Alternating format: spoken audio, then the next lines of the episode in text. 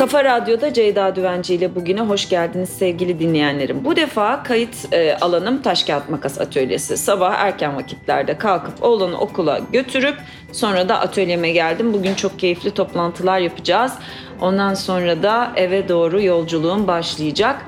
Dün 8 Mart Dünya Kadınlar Günü'ydü e, hepimiz aslında ne kadar kıymetli olduğumuzu anlatan, hatırlatan paylaşımlar yaptık.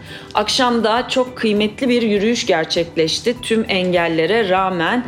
8 Mart Dünya Kadınlar Günü yürüyüşünden niye bu kadar korkulur? Neden bu kadar müdahalesi yapılır? Niye buna günler öncesinden hazırlanılır? Bunu hala anlamış değilim. Ama pankartlar çok umut vericiydi. Beni de çok mutlu etti. Takvimlerimiz 9 Mart 2023 Perşembe gününü gösteriyor. Tabii ki depremi unutmuyoruz, unutturmuyoruz. Yapacaklarımız var, upuzun bir yolculuğumuz var. Bunu hiçbir zaman unutmayacağız.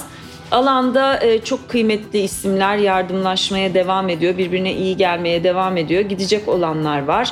Uzmanlarımız, e, psikologlar ve psikiyatristler güvenli alanlarını oluşturuyorlar ki yaz süreci bittikten sonra e, aslında ruhlarını toparlayabilmek, ruh sağlıklarını dengeleyebilmek için yolculuklarına başlasınlar. Bakalım e, takvim yapraklarında bugün neler var? 9 Mart Perşembe gününde Saatli Marif takviminde Albert Camus'un bir sözü karşılıyor bizi. Gölgesiz güneş yoktur.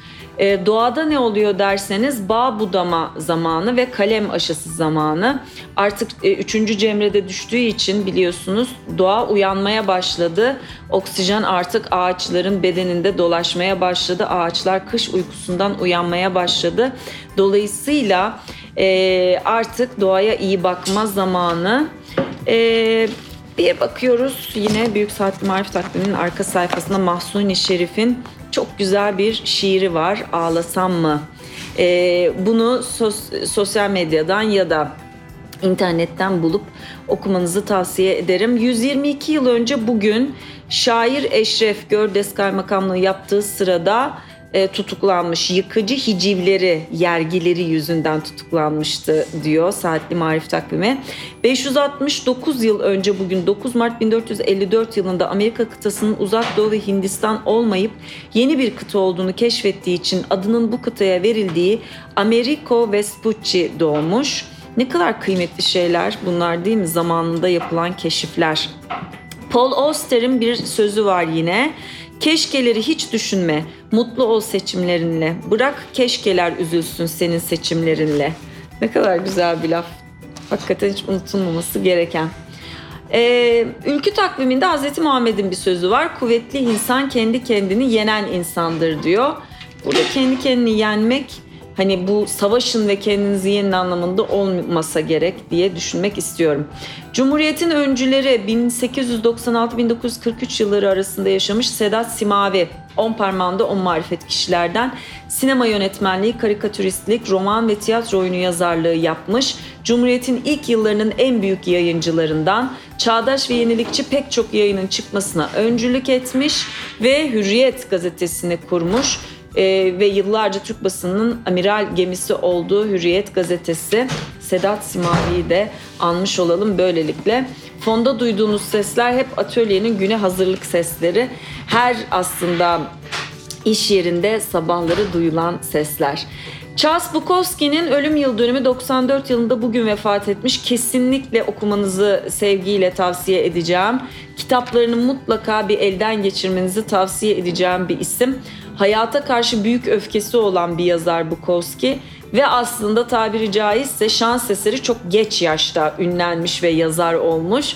İsyankar bir yazar Bukowski. Belki bu dönemde her şeye isyan eden içimizi de birazcık olsun dindirir diye düşünüyorum. Yazılarını okumanızı tavsiye ederim.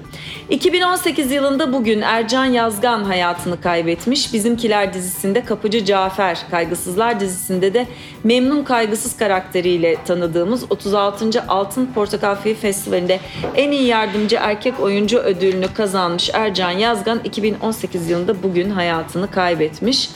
Yine Bukowski'nin Kadınlar kitabından bir alıntıyla devam edelim. Yazmayı bir kenara bırakmıştım. Bazen yapılacak en iyi şey makineden uzak durmaktı. İyi bir yazar ne zaman yazmayacağını bilir. Herkes daktiloyu kullanabilir. Benim daktilom iyi olmadığı gibi imlam ve gramerim de kötüydü. Ancak ne zaman yazmayacağımı bilirdim diyor Bukowski. Biraz önce bahsettiğim e, huysuzluğunu da bu satırlarından anlamış olmalısınız. 1776 yılında bugün Adam Smith üniversitelerde hala okutulan Ulusların Zenginliği kitabını yayımladı. Kapitalizmin babası ona, olarak anılan Smith kitabında serbest piyasa ekonomisinin ana hatlarını çiziyordu. İyi halt etti Adam Smith. Galiba bu aralar en şikayet ettiğimiz şey kapitalizm ve kapitalizmin insanları ve doğayı getirdiği biçim. Kafa Radyo'da Ceyda Düvenci ile bugünün sonuna gelelim. Yarın yine aynı saatte bir arada olmak üzere. Hoşçakalın, sağlıcakla kalın.